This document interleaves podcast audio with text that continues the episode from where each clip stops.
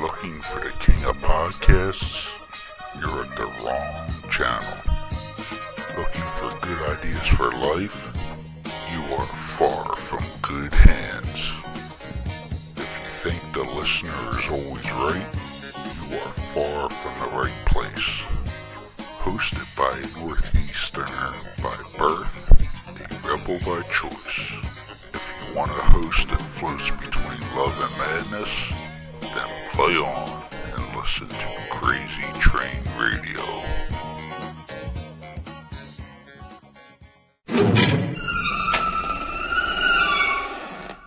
What up, Crazy Train Radio?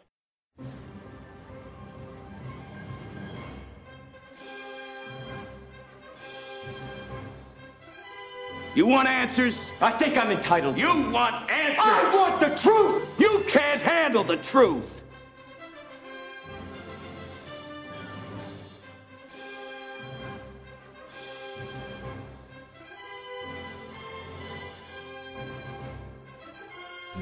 I love scotch. I love scotch. Scotchy, scotch, scotch. Here it goes down, down into my belly. Mm-mm-mm.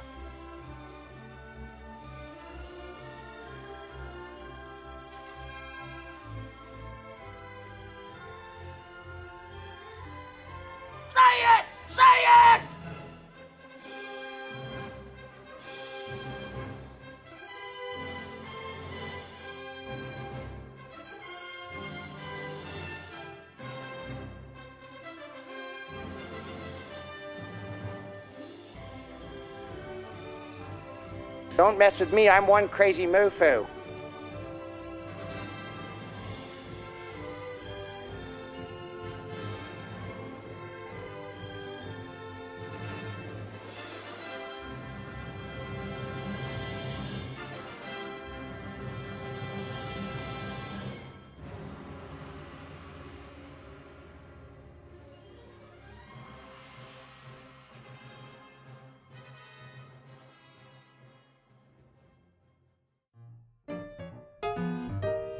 This brand is truly exciting and so glad that they are starting to make a positive impact. Little Bean Soapery is a woman owned small business based in northeast Pennsylvania. Little Bean Soapery does so much as all products are handcrafted and offer many different things for both men and women.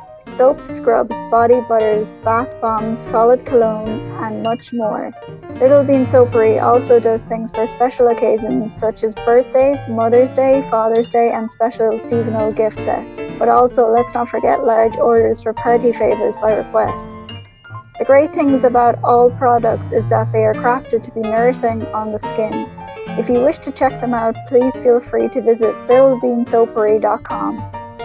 Any questions, please feel free to also email littlebeansoapery at gmail.com for custom inquiries and or ask anything else you wish. Tell them that Elena from Crazy Train Radio sent ya.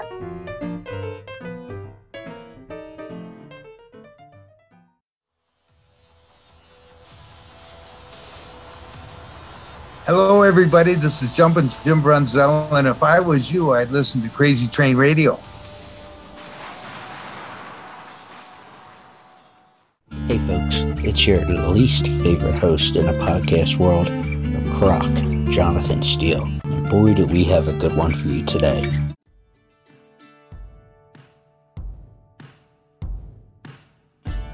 Ladies and gentlemen, boys and girls, children of all ages. Now, I know everything we hear on the internet is true, but we actually spoke to this guest years ago when he, and he can probably correct us with it, when he won an award out at the Iowa Hall of Fame. I'm guessing 2013, 2014, somewhere in that period. But I'll give him another formal introduction. He was a state champion high jumper in high school, as well as a football player. Went on to some little school called University of Minnesota, where he continued to high jump and football. And had a tryout with the Washington Redskins as a tight end because he was a wide receiver. However, the University of Minnesota, he was teammates with a name I think most wrestling fans would know, being the Gagnes, being Mr. Greg Gagne. this guy has done so much over his 25 year career. We were actually shooting the shit and telling stories, or I wasn't. I was listening to Dr. Mike and Jim swap stories, but this guest, jumping Jim Brunzell. Jim, how you doing? I'm doing good, Crepe. You got it down pretty good there, Jonathan. I mean that that's a condensed story of my life right there. Thank you and good night, folks. Let's Thank go you. grab a beer. And, Yeah. But you know, it's funny. It there's just so much that's going on, like you said. But first and foremost, I'm curious to know because, especially when you were active in the ring, all the bumps, all the bruises. I think I heard somewhere around five thousand matches, give or take, over your career. How are you feeling? Well, I'm about to have my 10th surgery. Uh, I've had both knees, I've had one hip, and I've had uh, my left shoulder. And my right shoulder, I was scheduled to have done in November 18th. And when I went in for my pre op physical, they detected uh, when they gave me the EKG, I had a little bit of atrial flutter. So they sent me to a cardiologist and they put me on blood thinners and, and um, an antiarrhythmic. So consequently, I, I couldn't do my surgery. And then my shoulder was so painful, I they gave, they had to give me two shots of cortisone in the shoulder, and you can't have surgery uh, for three months after the cortisone's been in your system because it prevents healing. So it's been a real uh, screwy last couple months, and now uh, um, they want me to do an echocardiogram for my heart, and then I I've always had some real bad um, varicose veins in my left leg because that's uh, my plant foot for jumping all through high school and college, and then my drop kicks. You know, I I and what happened was I I I have uh, about uh, two pounds of night crawlers from my back of my knee down to my ankle, down the side of my calf, and uh, they're a little concerned about some potential blood clotting, and if I should nick them, that I I might bleed profusely. So next week I'm going to have a um, picture of it, um, and they're going to determine what they're going to do. So it's really been a screwy last month for me. You know, it always can be worse, but uh, I was really hoping to get this shoulder taken care of because uh, it, it just, you know, it, it, and I've had six operations on my knees and with both of them being replaced, but they're still shot. So I think, I think this cold weather in Minneapolis uh, doesn't help from, you know, in St. Paul and, and um, hopefully in, in a couple weeks, we're going down to Florida and uh, we're staying, matter of fact, in Gene Okerlund's old, uh, uh, not old, beautiful condo on uh, Siesta Key in Sarasota. Uh, he doesn't own it anymore. I think his wife sold it after he passed away, but uh, we wound up getting that for a couple weeks. But uh, yeah, it's it. You know, uh, you never realize when you're doing, you know, the wrestling gig and you know wrestling as much as you did and taking the bumps and you just kept going. And then uh, afterwards, you know, um, those areas that take a lot of abuse, there's a lot of calcium that's formed in those areas as form of protection. And then they they goof up the range of motion. Also, they goof up the uh, ligaments and the cartilage. And then you know the doctor has to go in there and do what he can. So, you know, I've been fortunate, but at the same time, it's uh, you know, it, it always could be worse. But you know, it's uh, it's, uh, it's getting a little hard to get around, but uh, I do the best I can. I I still work out, but I can't lift anything now. I, I just you know just go through the motions. Hopefully, I get uh, get a good sweat, but I still take my supplements, uh, which I've been doing for 55 years. And um, like my doctor said, uh, he said, Jim, he says, one thing I know for sure. And I said, what's that? And he says, you have the most expensive urine in Vadnais Heights, Minnesota. and they, well, two things with that. First, they say in wrestling's fake. I say that Yeah. with a snicker, but you know, all you guys had the bumps and bruises from the miles. But I was going to blame all that, that rough month or so you've been having I'm going to blame that on the Iron Sheik and that loaded boot from uh, the Crockett territory. You know what? I, and I mentioned this in my book, Matlands. Uh, you know, George Scott uh, was the booker there, and and they used to work us continually. You know, he well, first day I get down there, he says, Jim, don't ask for time off because we work seven days a week, and sometimes we work twice on Saturday and twice on Sunday. So eventually I wound up winning this Mid Atlantic Heavyweight Championship from Ken Patera in Richmond, Virginia. So they wanted to do a little angle between Khosrow, the Iron Sheik, and, and myself. So on TV, we wound up doing this deal where he had the loaded boot. Boom, he hit, kicks me in the throat and beats me one, two, three, takes takes the belt. So about two weeks later, I have a return match with him on TV. I wind up putting a sleeper hold on him, and he goes down. And I take his boot off. So I said, "I'm I'm going to win my title back, and I'm going to do it with his boot on." So they came back with the match in Roanoke, Virginia, and it was three o'clock on a, uh, I believe it was a Saturday afternoon. And I think at eight o'clock we had another match in Charlotte, which was about 110 miles away. So I, I'm in the locker room, and, and Sandy Scott was the agent for George, and he came up to me and he said, um, "Did George give you the finish?" And I said, "No." And he he says, Well, George wants you to do a Broadway 60 minute match time limit, you know, a draw. I said, What? He says, Yeah, we want you to do a draw. I said, Are you crazy? I said, That's the worst finish I've ever heard in my life. Here, I've got a gimmick from the Iron Sheik that he used to beat me illegally. Now I have it on my foot and I can't beat him scientifically or with his gimmick in one hour. I said, You might as well dig a hole right in the middle of that ring in Richmond, Virginia, and bury me because that'll kill me. So we did the hour uh, draw, uh, draw, and I, and I think uh, probably two or three weeks later, um, George wound up firing me because I uh, vehemently, uh, you know, thought his booking was horrible, which it was. Worst worst finish I've ever heard in wrestling. Babyface having a gimmick, you know, and he can't beat the heel. Yeah, well, at that point of your career, and I'll let Dr. Mike jump back in here, but you say it's the worst finish I ever heard of. You know, you have that whole conversation, you do the match anyway. But do you feel at that point of your career that you were able to speak up and say, Hey, I like this, I like that? You know I mean? To be able to stand up for yourself and have that conversation? Well, I think I had a, a pretty good, uh, you know, building in the business to know what I thought was good for the business and good for me at the same time. Because if you don't protect yourself, nobody will.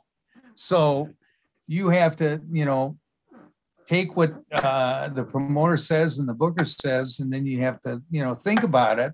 And usually you know, most bookers are, you know, they're interested in building, you know, stories and making money over a period of time.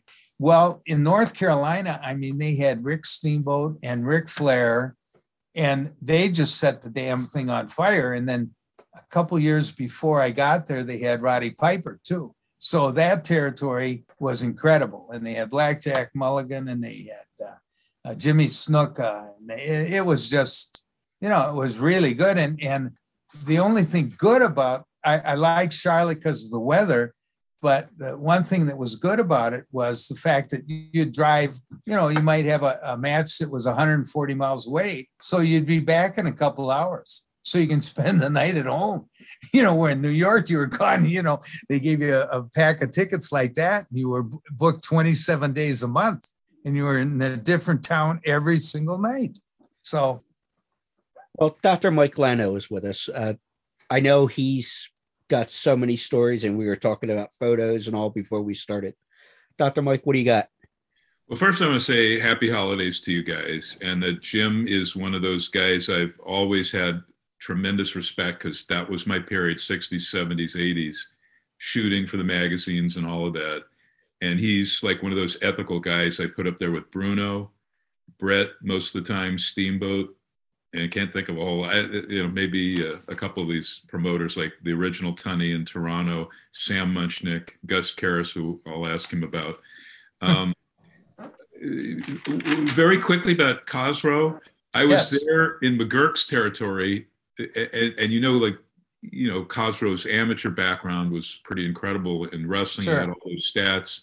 And I think Leroy McGuirk, who had that territory, Mid South before, was just called Mid Southern until Bill Watts changed the name and aggressively took it over from Leroy. But Cos, uh, with Leroy and Vern working together, obviously Vern broke him in for pro and all of that stuff. And then he first worked as a pro, gentle baby face for Leroy. But I was there when his Iron Sheik or his uh, Sheik of Araby gimmick was formulating in Dallas for Fritz. And um, uh, Uh, and, and, you know some other places too, uh, well before Mid Atlantic and Tri WF, or uh, I guess it was WWF by then. And then later, like 10 years ago, from the Howard Stern show, namely this guy that works for Stern, Shuley, is an on air, hired me to be Khosrow's bodyguard. I don't know if you oh, know Jesus. that Khosrow started appearing on shock radio shows like Opie and Anthony and Howard Stern, but he had, and I also babysat him at like just conventions. Like they have these uh, retired TV and movie conventions around the country, and we'll get like a whole group of wrestlers. And I'm sitting there with Greg Valentine, Nikolai Volkov, Albano, who was acting up, and like one or two others. And this was at the height of him, Khosrow, being on Stern and Opie and Anthony. He had some heat with Brian Blair. So he yeah. and he would like verbalize the same shtick everywhere. Like I, yeah. I, I, I, know Khosrow was like out of his mind by then, but he was he just stands up and there's like all the famous cast from Happy Days and, and some other stuff and Marjoe Gortner and Carol Kane, the famous actress, comic actress, all these famous people there. And Cos stands up and just starts screaming, I'm going to make, you know, so and so humble and F him from behind. He tried to go behind me and shoot on me. And, and I'm just going, oh man, I don't know when he lost it, but it was very hard for me because the seeing him get up and, and them poking fun at him, I go, these people don't know this guy has all the credit in the world.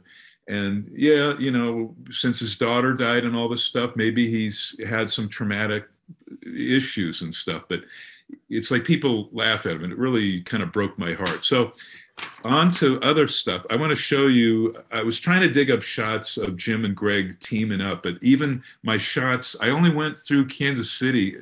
So first i want to ask i know jonathan might have asked you who broke you in and when? Because i seem to recall you working for geigel in kansas city before you came into the awa am i wrong on that? When you were yes. team al hayes. Well no when I first started, I started in 72 and at, with Vern and Billy Robinson. Billy Robinson did most of the breaking in. It was Ken Patera, it was Khosrow Vaziri, it was Bob Bruggers, who was a football player. It was myself, Greg Gagne, and Ric Flair. So we went through this camp, and then uh, a couple of us stayed a little bit in the AWA, and then Vern sent me down to Kansas City, worked for Geigel and O'Connor. And then Flair went to North Carolina, and I believe Patera went to Texas. And I don't know, Khosrow, I can't remember. He went to Oklahoma. And then Greg stayed, and then Bruggers went to North Carolina and then was involved in that plane crash. Right. Flair was in, and then he he screwed his back up and never worked again. But um,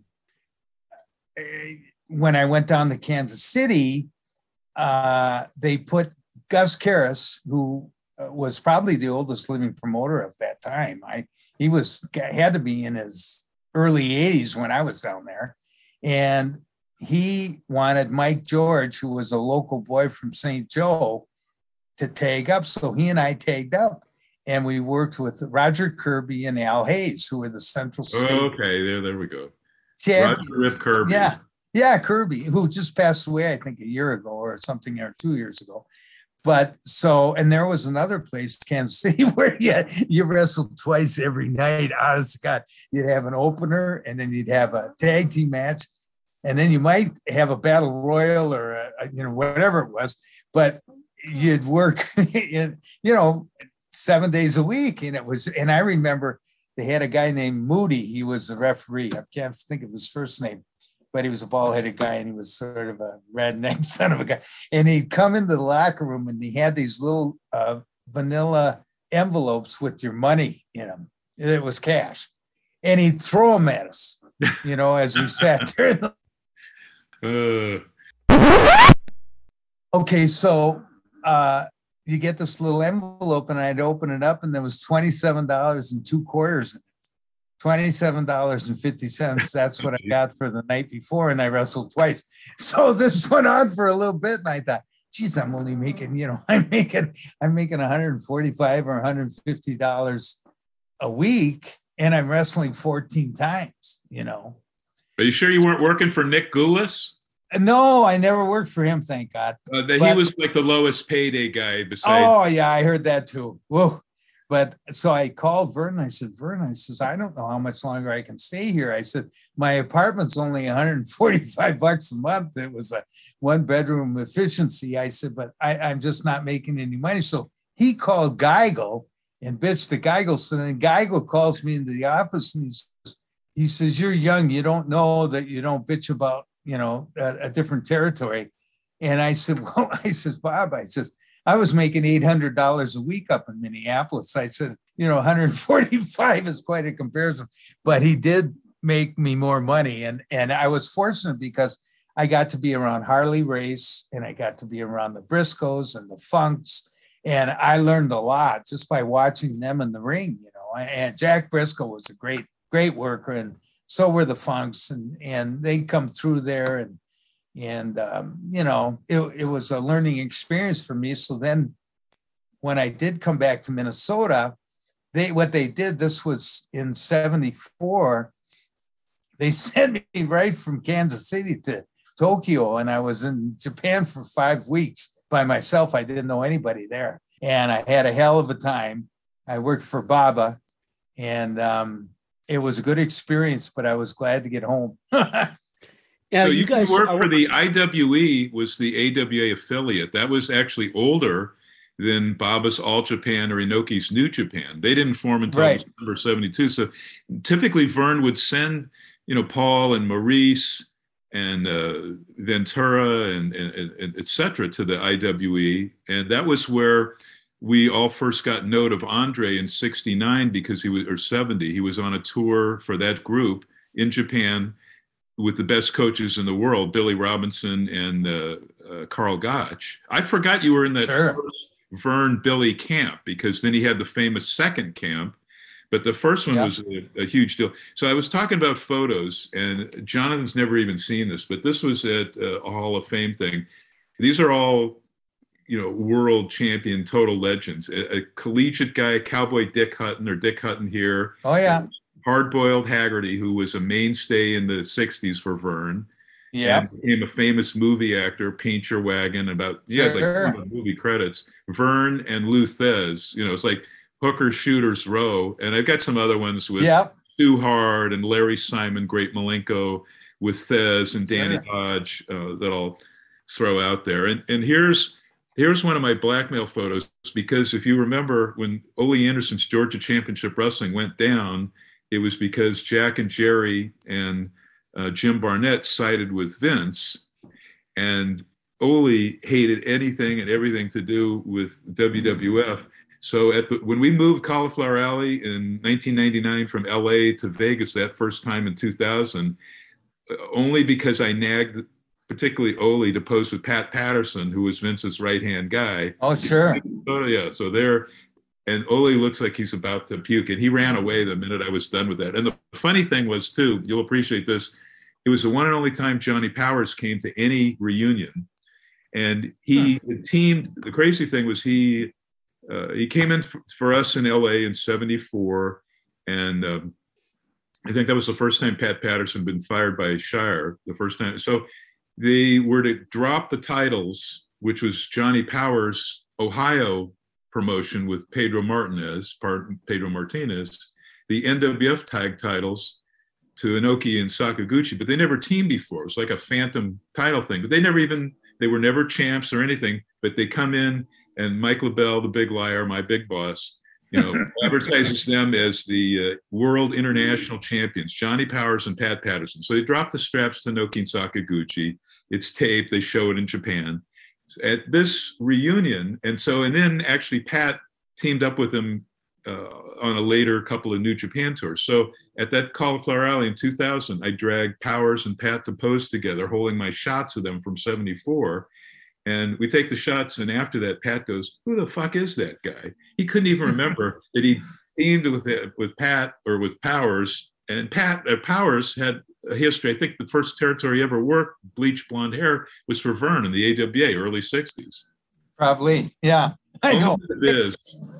Pat was the character. I I, I had um, I remember uh, we went down to Brian Blair's wedding in Tampa, and um, they we had spent the night with uh, Pat Patterson and his partner Louis. Louis. So, and it was about 85 degrees. So they had a spare bedroom and they had a big water bed in there. So my wife and I went, you know, we went to the, the, the wedding and the reception. We came back and we are going to go to bed. And that Pat Patterson had turned the heat up in the water bed to 100 degrees. So the air conditioning was on about 78. I'm laying in this hot water bed and I'm just sweating like a son of a gun. I thought, what in the hell is going on? So I got up and I turned the air conditioning. I figured that this was a prank done by Patterson. So I turned the air conditioning down to 62. And in the morning when they got up, I swear to God, you could see her breath in there. And Louis says, Oh my God. He says, I swear you could hang meat in the kitchen, you know, because it was so damn cold. But uh, that was a, a, rib that Patterson played on it, you know, turning the damn heat up on the water bed, probably 90 degrees. It was unbearable. Jonathan, one last funny... thing. Louis Dondero was like the financial whiz. We knew him from San Francisco with Pat.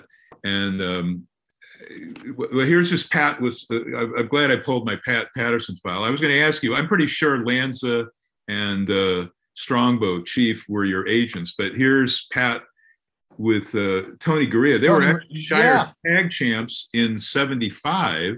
So this is them obviously probably about 1990 something and then Pat with Kenji Shibuya, who I don't know if you knew him. He was a total legend. I uh, I heard of him, but I don't believe I met him. But he uh, broke in Masa Saito.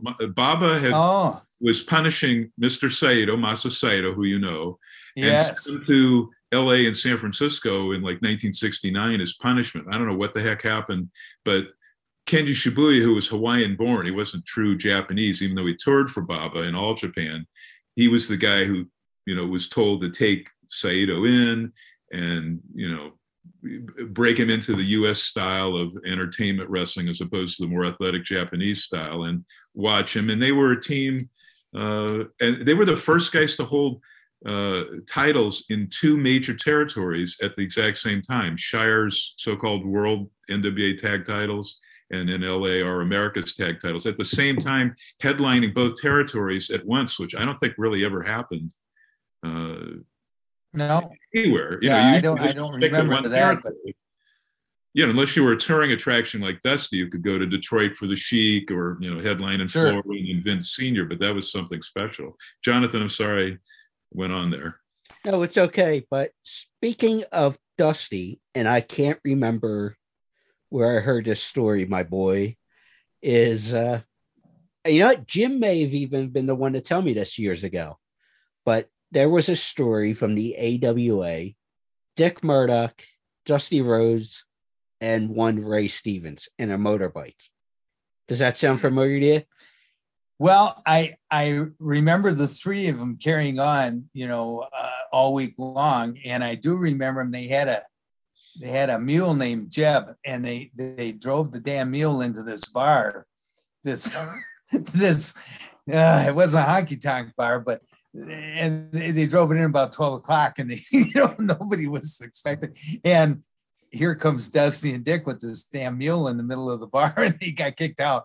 But uh, those guys were constantly getting in trouble. I mean, Murdoch and and Rhodes, they were incredible. They were called the Texas Tornadoes, I think, in Minneapolis. But um, uh, they were they were really characters. And I tell you that Dick Murdoch was one of the great workers in the business. He was such a natural. Jesus, God, he was so good.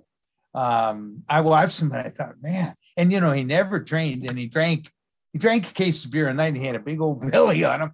But you know, he was like six four and 290, and he he, just was a he was a hillbilly. I mean, he was a character, and and uh, I I watched him in the ring, and I remember this was towards the end of my career. We did a pay per view in Atlanta on TV, and it was Morocco and Murdoch and somebody else against Wahoo, myself, and somebody but Murdoch, Murdoch winds up in there with me, and all of a sudden I, I I'm jumping over him and I hit the ropes and he hits me with a great drop kick. Wow. Boom. And you know, you're six five and 290. So I'm down on the ground. He covers me. And I told him, I says, Dickie, I'm supposed to give those to you. he laughed and up we went, you know, but wasn't but, he like Ray Stevens? Because uh, Bockwinkel would tell me Ray wouldn't you know, just give him the finish. He was a total natural, never trained or anything like that, similar to Murdoch. Obviously, I would think Ray's a little bit up before all of his motorcycle accidents and stuff. Sure. Plus, uh, him, and this was before, uh, well, no, it was Ray, Pat, and Bockwinkel. And this must have been 71, 72 in Honolulu, where you also worked for uh, Russ, or, uh, Ed Francis, Russ yes. Francis's dad but they they went to Maui and they wanted to see the Haleakala crater at 6 a.m. They rode mopeds all the way up there, naked all the way up there, and naked all the way back. Plus, the same time there was a tour of the, the, the you know the real well the roller derby, which is like worked wrestling but on skates. Oh sure, yeah. And they, they would crisscross and Ann Calvello was like the moolah of roller derby with the bleach blonde hair. And she used to have stuff painted in it like a silhouette of John Kennedy and Nixon, all this stuff. So she was way before Dennis Rodman. Anyway, Ray, Nick, and Pat, uh, or, or Nick and Ray get Pat, you know, boozed up. And I guess they might have put a Mickey or something in his drink. And they put him to bed. And then they asked Calvello to get in bed with him and then he wakes up in the morning the next day with a hangover. He shrieks, and he kept he would constantly tell the story. And Ann Calvello used to host, host my TV show, so she would tell her own story. But Pat would constantly say thereafter she was the only woman I ever slept with. it's probably true. but since we brought up Murdoch, there was actually one story, and I got to bring this up. It was hilarious, and I heard it from Terry Funk and it was in the early 2000s. And you know how Terry is. Both you guys probably knew him a lot better than I obviously would. But it was in the early 2000s. Terry was working in the Philadelphia area for an independent. It was kind of known.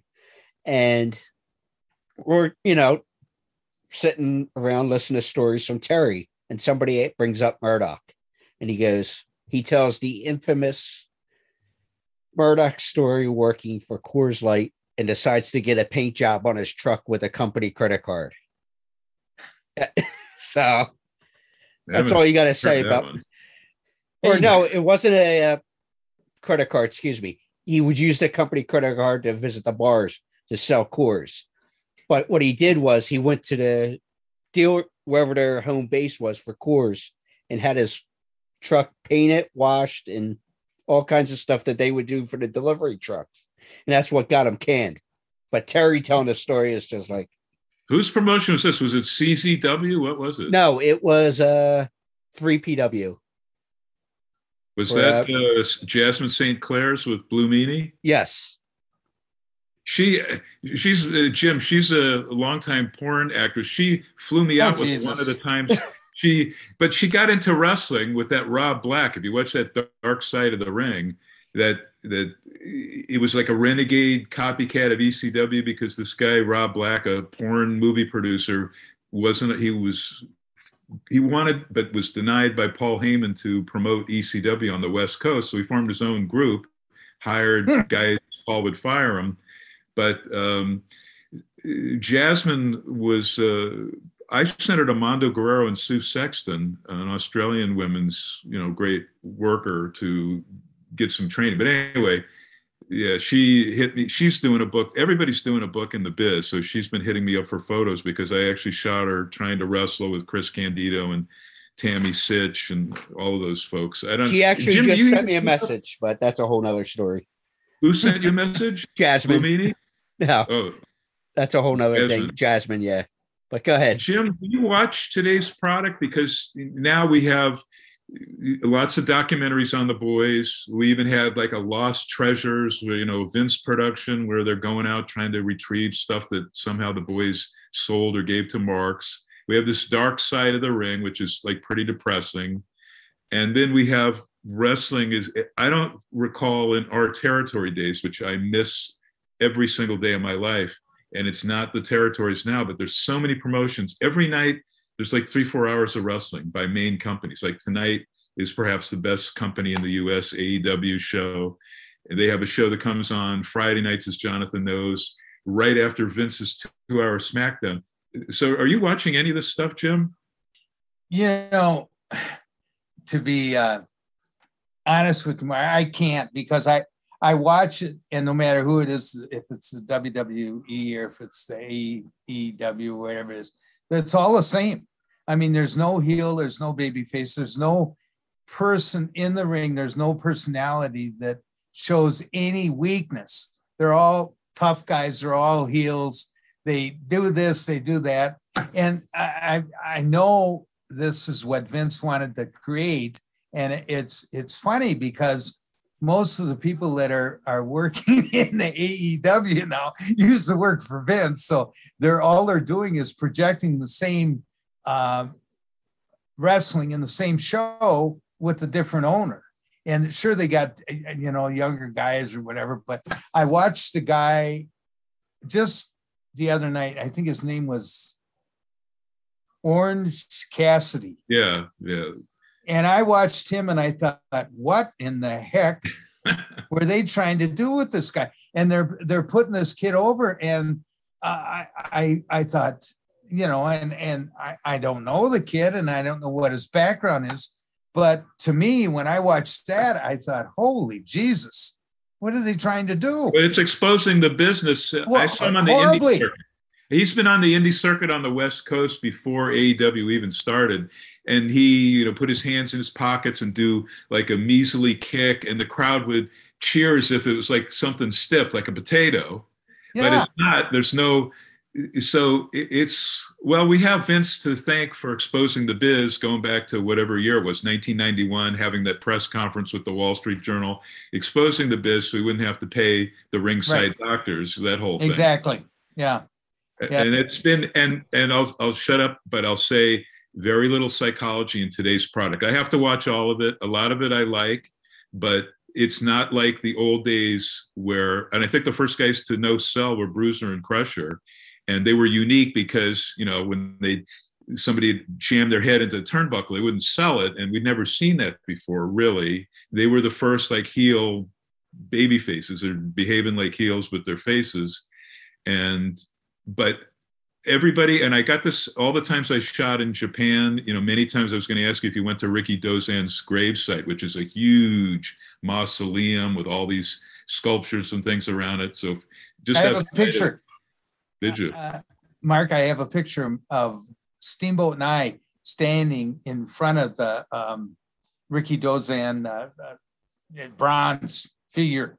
And um, we were over there a couple times together. But uh, I agree with you. What, what we're seeing on TV now is, you know, I don't know. It, it- I just can't watch it.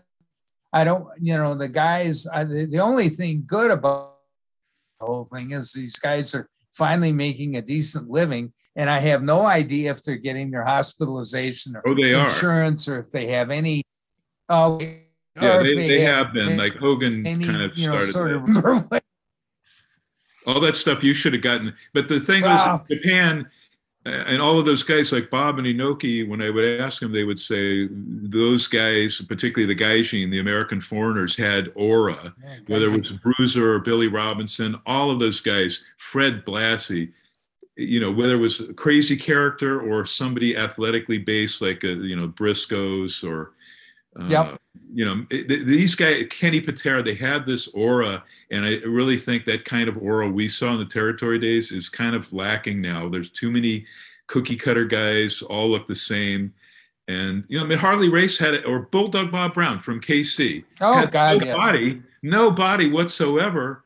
You know thank God and could go for you know forever or harley you know harley's thing was one legit one hour broadways everywhere around the world and you know who would you enjoy seeing more than harley race very few or dory and briscoe all those classics all those fantastic stuff from our day Wow.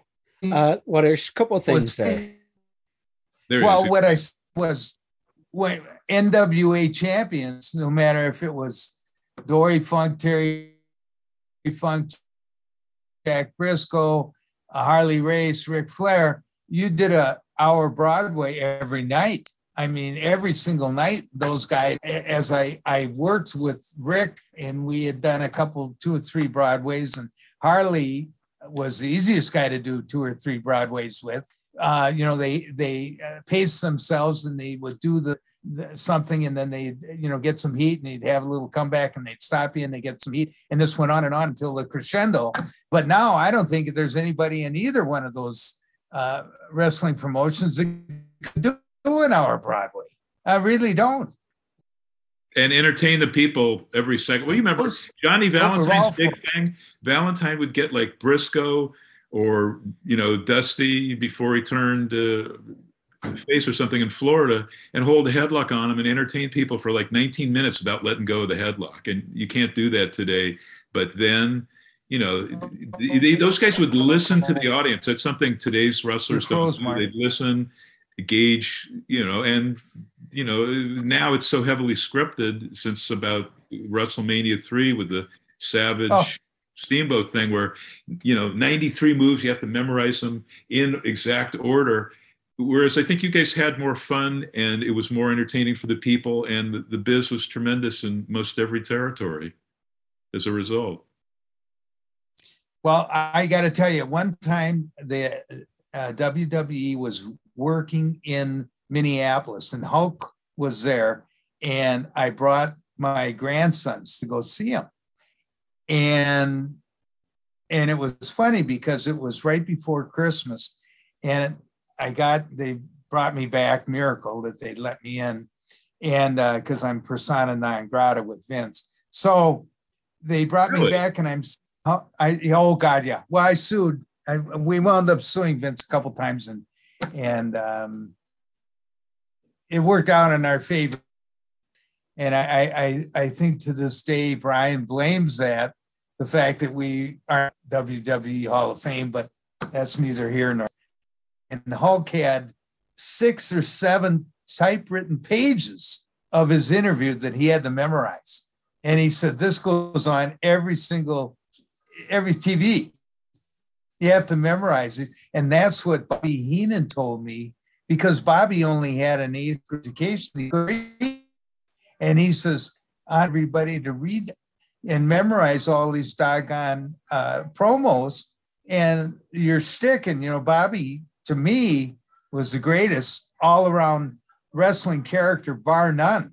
You know, I mean, he could do anything and, and he on a nightly basis and and he made all the promoters so much money look at you know what he did for vince how many guys he walked out to the ring with you know four or five guys and he was just he was incredible. He was doing the flip over the turnbuckle way before Flair did. This was when Heenan was the lead heel Oh, yeah. manager for Bruiser's WWA, and in Chicago Yes. and all that stuff. it's stuff. incredible You don't even know this. Pepper Gomez lived down the street, like walking distance from us, and we used to, you know, go take care of him and his widow Bonnie when she died. Uh, but yeah, that's so Heenan was so good at extemporaneous, right off the cuff stuff. But Pat and Ray, and even Oh, yeah. Bob would say they would all say that Heenan was a better worker than any of them. You know, and they were f- Oh, flattering was. Stevens was so great, but uh, Bobby Stevens really was a before his neck Oh, he was amazing, Yeah. amazing. He used to call himself. I- he said, uh, i before- just sent go ahead. Sorry. No, go ahead. Finish. Finish your thought. I was just going to say, uh, Heenan used to call himself when he used to pick up the robes for the boys in uh, Indiana and Chicago, a male rat. This was before he got broken in and smartened up and hmm. everything. a male rat, because he said he would have paid, you know, to do what he was getting paid for later on, which was just so amazing. Or if you see him in Atlanta working for Ole when it was cold in Minneapolis, the stuff he would do with Carl Cox and hmm. some of the other guys. Heenan was the greatest. I agree. He it was funny because you know he Bobby used to drink an awful lot, and and I never saw him really to the point where he fell down drunk. But he, you know, on a say for instance a, a Friday night in Denver, you know, he closed the bars and he, you know, he loved vodka, and then we had to fly home Saturday morning and we go to TV at 9:30 at, at WTCN and then do uh, a tape show, interviews, and everything, and then we fly out at five o'clock to either do Milwaukee or Chicago uh, or Green Bay. So it was funny because Vern and Wally would sit at the desk before the TV, and they had everything laid out on who was going to do the interviews for what town. And Bobby leaned over Vern and um, Wally Carbo, and and Vern looked up at him and he says, "He and he says, God damn it!" He says, "You've been drinking." Him, he says, "You can't smell vodka." He walked away. you can't smell vodka, and you, he walked away. He he was. Uh, we had so much fun together, and I I uh, went to his funeral, and I was so disappointed because there wasn't anybody from the WWF there. There was that were at his funeral. And I was very, very disappointed. And uh, same thing with Gene Okerlund. There was about 20 people at his funeral. And apparently uh, Vern, or Vern, uh, Vince had called um, Cindy Heenan and said, don't worry, we'll take care of everything. And Cindy says, that's okay, Vince, you've done enough. So I guess that nobody go, go, you know, went and they didn't. So it was sad, but you know, I, I, I expect about the same from him. Period. Who who uh, from the biz went to to Bobby's and is anybody keeping in tabs with their daughter and, and Cindy because Cindy was a sweetheart. She was so nice. Oh, she was wonderful. Yes, and they still live in the same condo in Largo. And I just sent a, a Christmas card to her. I I lost the cell phone number. Of course, I had Bobby's, but then when he passed, he must have got rid of his phone. And uh, I'm hoping to go see her when I go down to Florida. But uh, yeah, he was just incredible. And, you know, he, uh, every place he went, he was just, I mean, uh, he, he was incomparable. I mean, he was, he was so fundamental and, and he was such a, a genius at what he did. Um, and he was so funny. God almighty. He was, he he he he's just I miss him dearly. He and, would hold um, court after Muchnick's when he'd come in, you know, every now and then. Like he started for Muchnick with Lanza, and then later on, but he would hold hold court after the wrestling at the Chase, which I think they were Saturday TV tapings or Sunday. And then at the, oh, yeah. the big hotel, Heenan would hold court. And I look around me, 74, 75, there's Bobo, Bruiser, there's Ray because Ray had a match at the at Kiel with Pat O'Connor that I marked out for shooting. You know, I still mark out yeah. Guys that that had that aura. Do, do you remember, Mark, how how the, at the Kiel the ring was so hard, you know, stiff ring, and everybody hated working on it. So Bob Heenan says, "I got a, I got an idea. Get a, a different ring." at the uh, at the Kiel, and I says, "How's that?" And he says, "Right after the national anthem, we slam Sam Muchnick off the top rope." uh, did you hear that story of uh, oh, the, the, Sheik? Uh, came in. I don't know why Eddie Farhat would come in to work for. It was some weird thing. Maybe Matusick got him to come in there or something, or we can blame Gratchner or something because he was a Sheik hmm. mark. But he comes in there and he's told explicitly by Muchnick, no outside the ring stuff.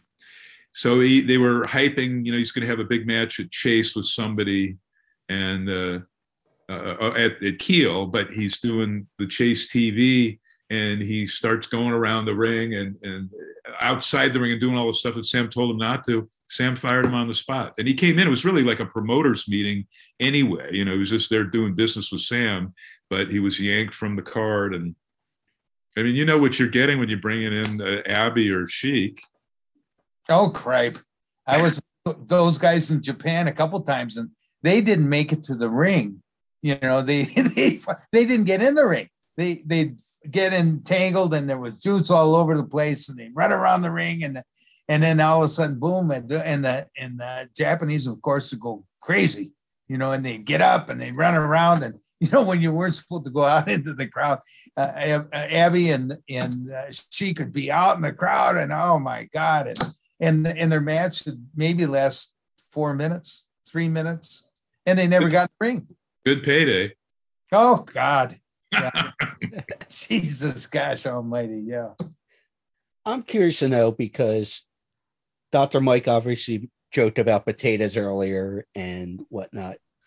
But you guys were also talking about psychology of the business with the current guys and such.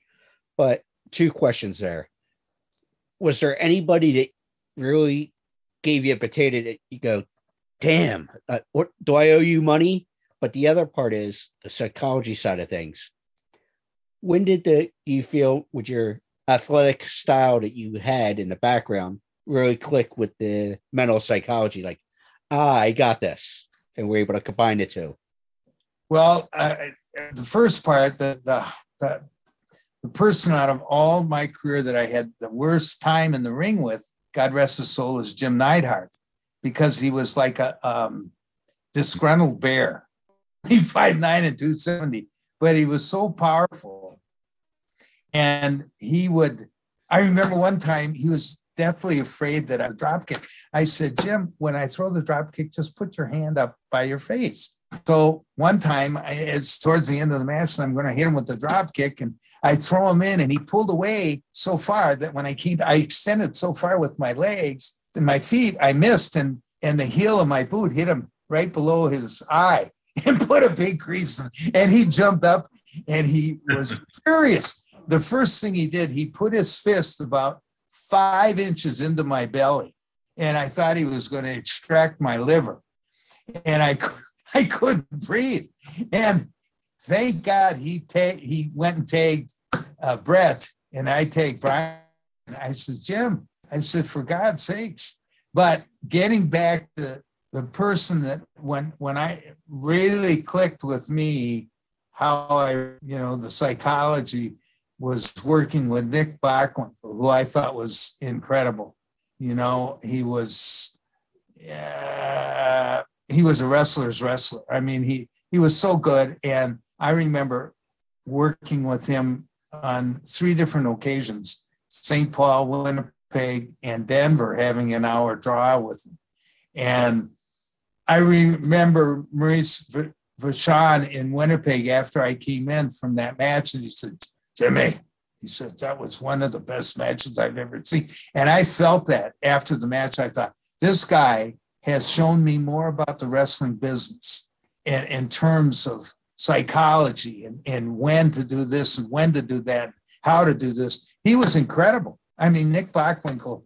And, and, you know, I mean, there was a lot of guys like that. I mean, the guys who I thought were the greatest workers in the world, there's about five of them, you know, and, and one was Bob Orton Jr., and one was uh, Jake Roberts, Rick Steamboat. You know, Flair's got to be there someplace you know, because of his style and his and his, you know, the way he handled himself in his interviews and and then you had Nick and you had the Funks and you had the Briscoe and uh, you know, but then again, you look back on the WWE, the whole thing couldn't have happened without Hulk Hogan. I mean, he was, you know, he was incredible. I mean, he he was in the AWA, and all of a sudden, boom, AWA exploded to the point where Vern Gagne was jealous. He says, God, I can't give him the belt. If I do, he'll become more popular than me. So what happens? He goes to, Vince McMahon, and Vince McMahon just blows the whole wrestling industry up. You know, and it was Hulk Hogan, the Golden Goose. It wasn't supposed to be him at the far, beginning. it know, was supposed to be Snuka, Jimmy. Snuka at the beginning, and then the problem happened with him, and they Vince went with Hogan, and obviously that was a smarter deal all, all the way around monetarily. But with that being said, I know his name's been mentioned several times here in Bobby Heenan. And when it comes to working, Bobby said the best line I ever heard. Again, early 2000s, whatever it was. He says, Hogan could work for this reason because people always gave Hogan shit. Oh, he wasn't a Bockwinkel or he wasn't an Angle or this one or that. You know what I mean? The wrestler's wrestler, as you said, Jimmy. Yeah, yes. The, the reason he said Hogan could work for as long as he did was he still put asses in the seats. He did.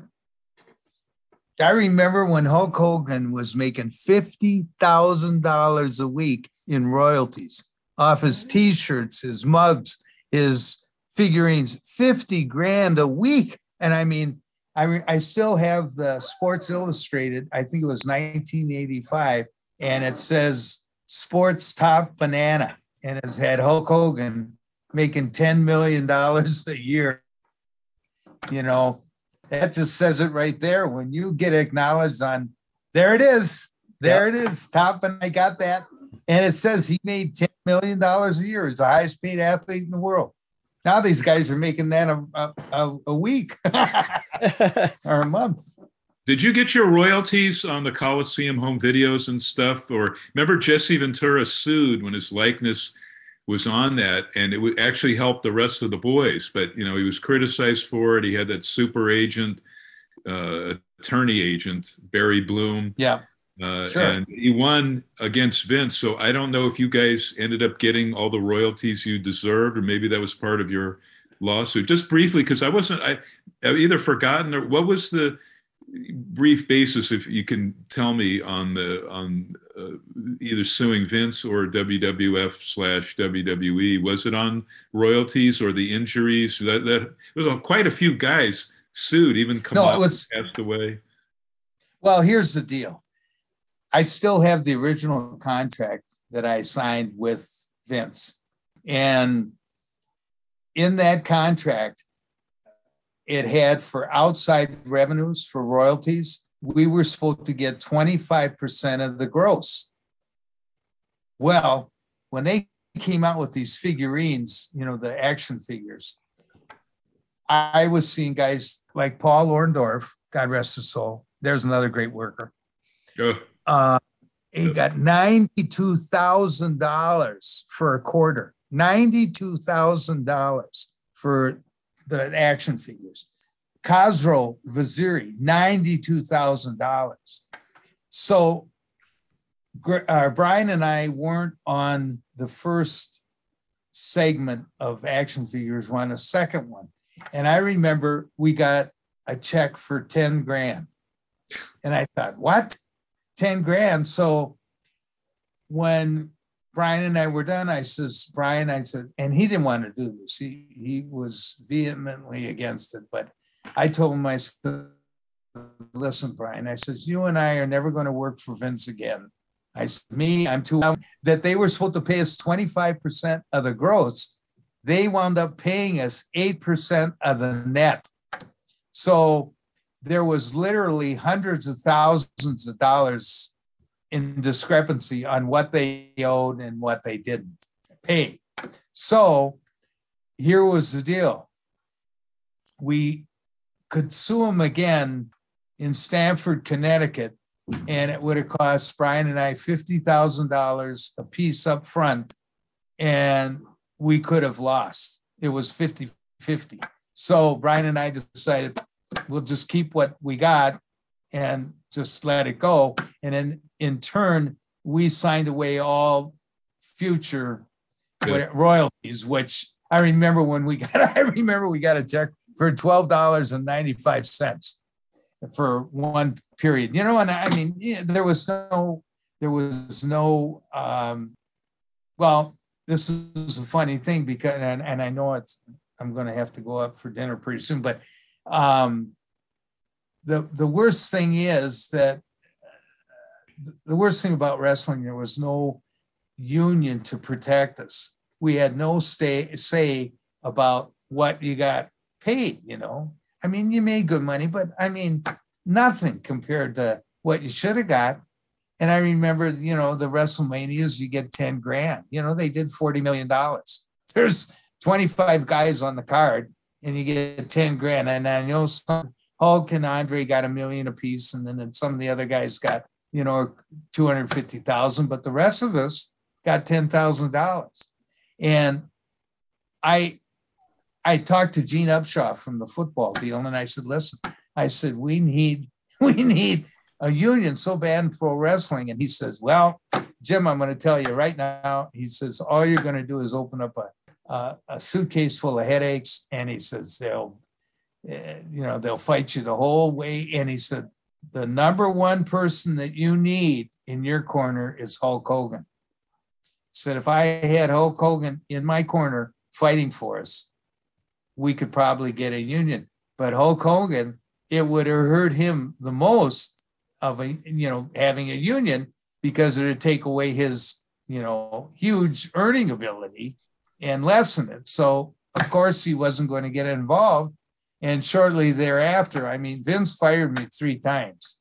And um, I remember the last time he fired me, I, I pleaded with uh, Pat Patterson. I said, please let me know, you know, at least two weeks before they're going to fire me so I can, you know, at least do something and uh, he never did. Pat never did, and I remember Vince that you're done.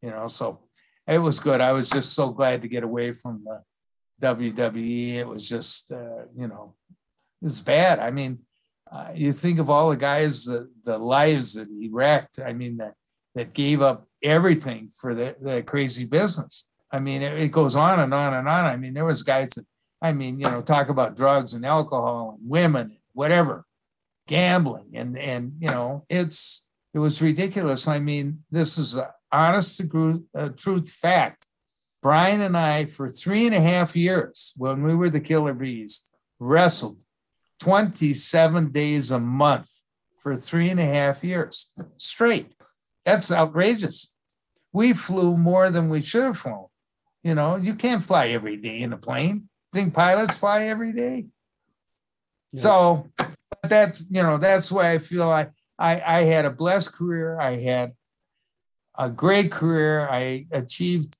you know uh, what I wanted to do. Thank God I didn't have any uh, permanent injuries in the ring. Um, I was gifted in in the guys that I worked with. I mean, they were incredible. I, I you know, I, I, there's only a couple guys that I, out of all the people I met in all of, you know 27 years that you know I really didn't get along with. It, it wasn't that we were you know enemies. It's just that you know that we had different personalities and we and we didn't think the same way in the ring.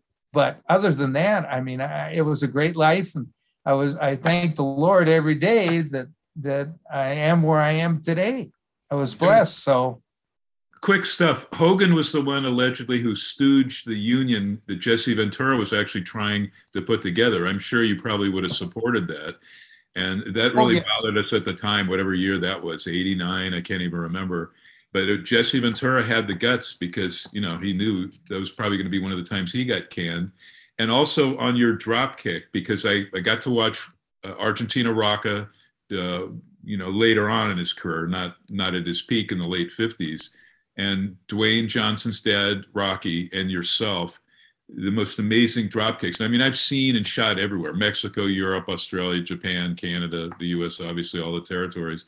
And so that's my Mount Rushmore drop kicks. Obviously, you, you know, people brought you up, but you were in that that tier. I, I don't. Who did you like watching drop kicks, or did you decide to start using it as a spectacular?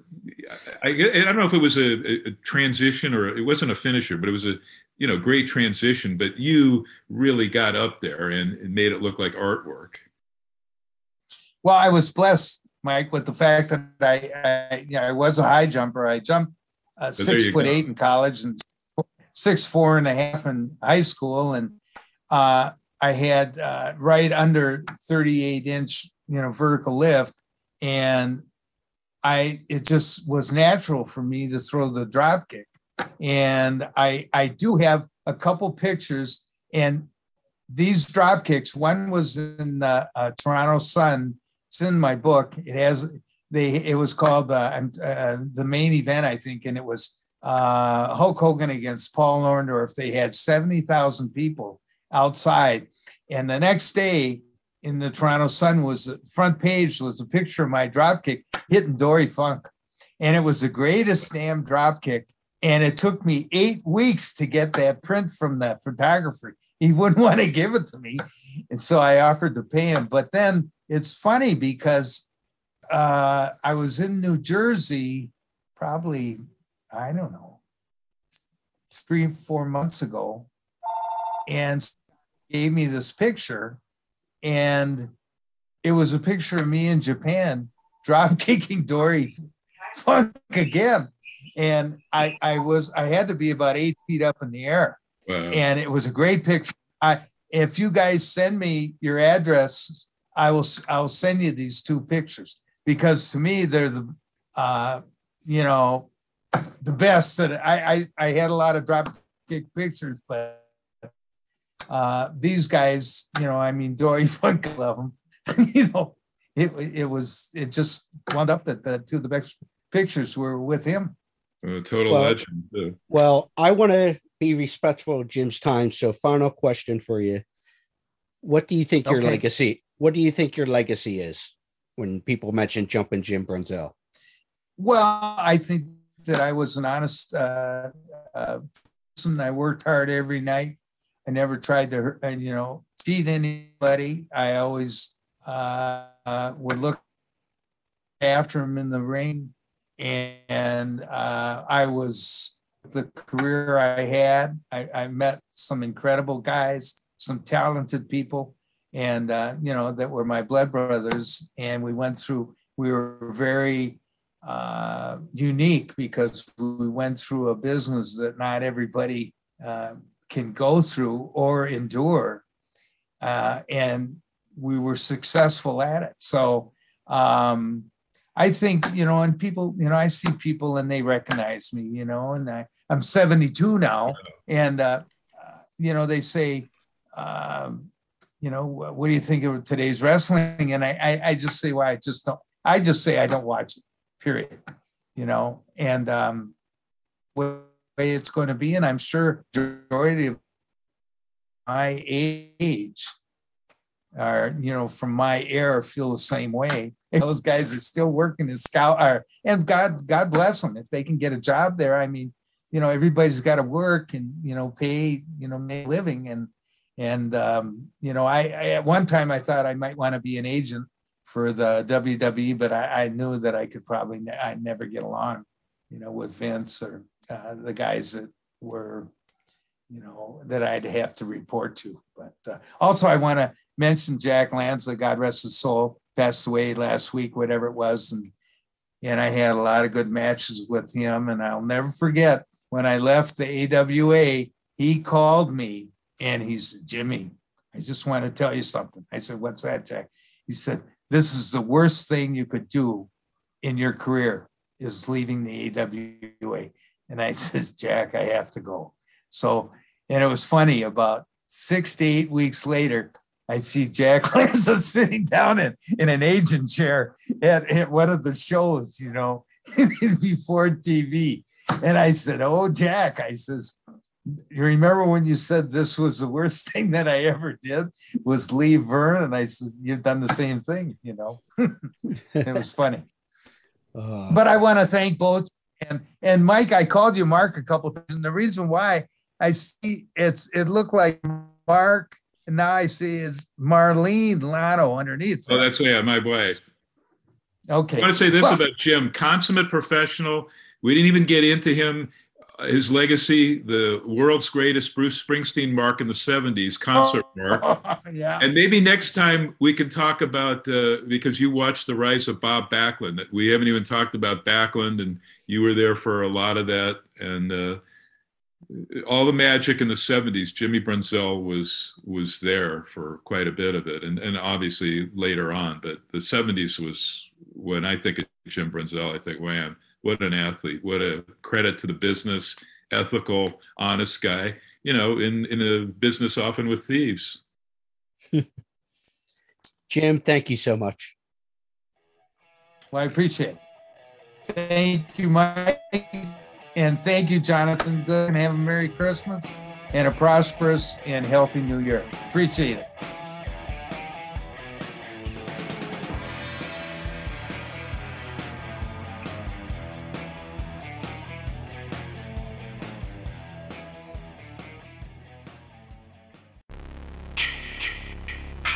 Hey there, Friday fans. We know how much you enjoy the movies. Enjoy grabbing your Friday merchandise and interacting with the Friday family, whether it be at conventions or during our particular watch alongs. Well, when you're looking to get yourself masks, why not check out our friends over at Camp Blood Customs out of New York State and order your specific custom mask from any of the films. All orders are made specifically. Your needs and wants are. Make sure you find Camp Blood Customs on Facebook, Instagram, and all over social media and order yours today.